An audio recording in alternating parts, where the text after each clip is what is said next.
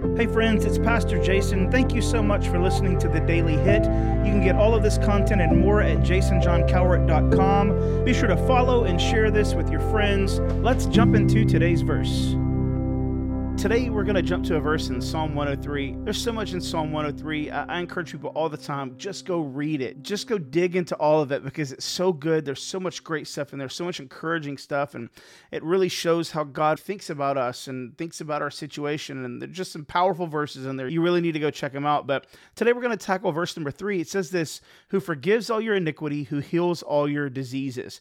Now, we can go up and see in verse two Bless the Lord of my soul, forget not all his benefits. And so, um, as I was preaching one Sunday here recently, I made a comment that said, whenever we say yes to Jesus and we get into this family that God has for us, one of the things you can see in Psalm 103 is the fact that there's this list of all these things that come with our induction into God's family. These are his benefits in a way. It's like when you get a benefits package from work, these are the things that you get based on your inclusion in that specific job. Well, these are the things that you get based on your inclusion into God's family. And it's really powerful. It's really awesome. You need to go read it.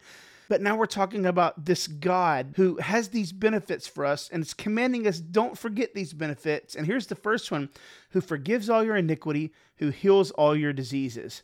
Now, later on, we've already done this daily hit before, talks about verse 14, for he knows our frame, he remembers we're dust. This is something I want to hit you with as soon as I can, is this understanding that God knows exactly who he's dealing with.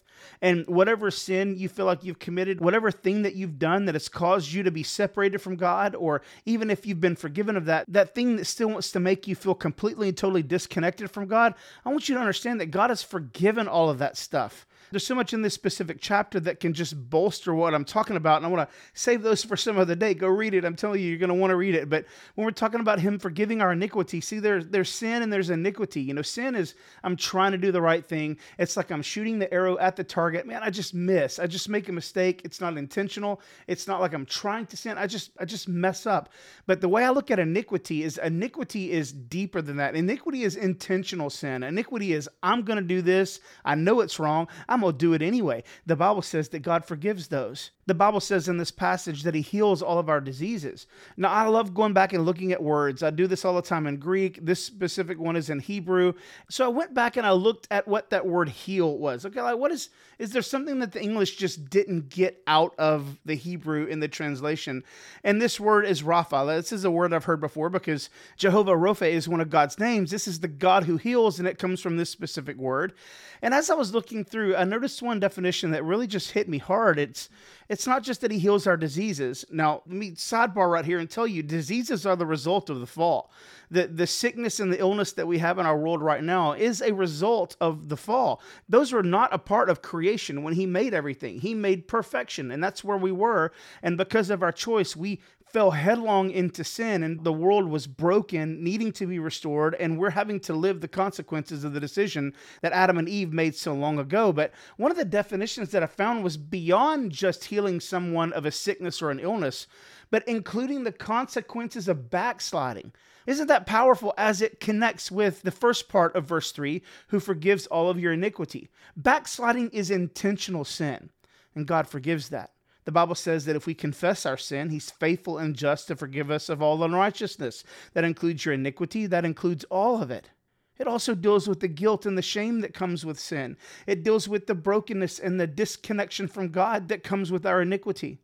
God forgives and heals all of that. As long as we're confessing and repenting, that's what we get out of this. So here's why I'm bringing all this to your attention today is because I want to speak to somebody that's listening to this right now that you are so totally crippled by stuff that you've done that you cannot have the relationship that God wants to have with you because you're so overwhelmed by the things that you've done or that you've done in your past. You know, there are things in my past that I've done that I felt guilt and shame over. It was beyond conviction, man. I felt condemnation over it too because the enemy was using those things against me even after I've done them.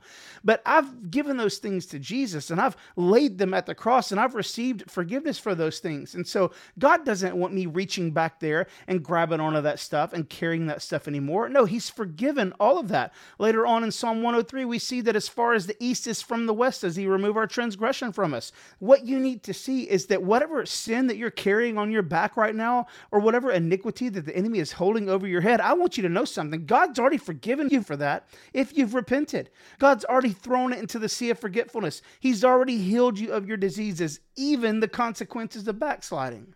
What I'm trying to tell you is whenever you go to God and you yet again ask forgiveness for that same thing, I want you to know God's already forgiven it. And if He's already forgiven it, will you take a moment and, and forgive yourself for doing it? Honestly, when we sin, it's not just us that hurts, God hurts too. He, he created us for a relationship with him. He wants to have a relationship with us, and, and sin separates us from that relationship. And you know, I think it's super easy to think about this idea that God forgives, but sometimes it's very hard to have that relationship with Jesus without thinking that he's thinking about the sin that you committed all those years ago. But even more than that, I think we have an easier time believing God will forgive us than we do forgiving ourselves. Can I ask you to do something today? Can I ask you to do something in response to Psalm 103, talking about this incredible God who forgives all your iniquity and heals all your diseases? If He forgives you, why don't you forgive you? Your sin, your iniquity, your transgressions of the past don't have to define who you are today. If God's called you forgiven, receive God's forgiveness and forgive yourself. Thank you so much for listening today. If you have any questions or comments, maybe a verse recommendation, I'd love to hear those. Or if you want to financially support this podcast, visit jasonjohncowart.com. And if you're in the Northeast Houston area and you're looking for a great church home, we'd love to have you at Freedom. Visit freedomdl.com for more information.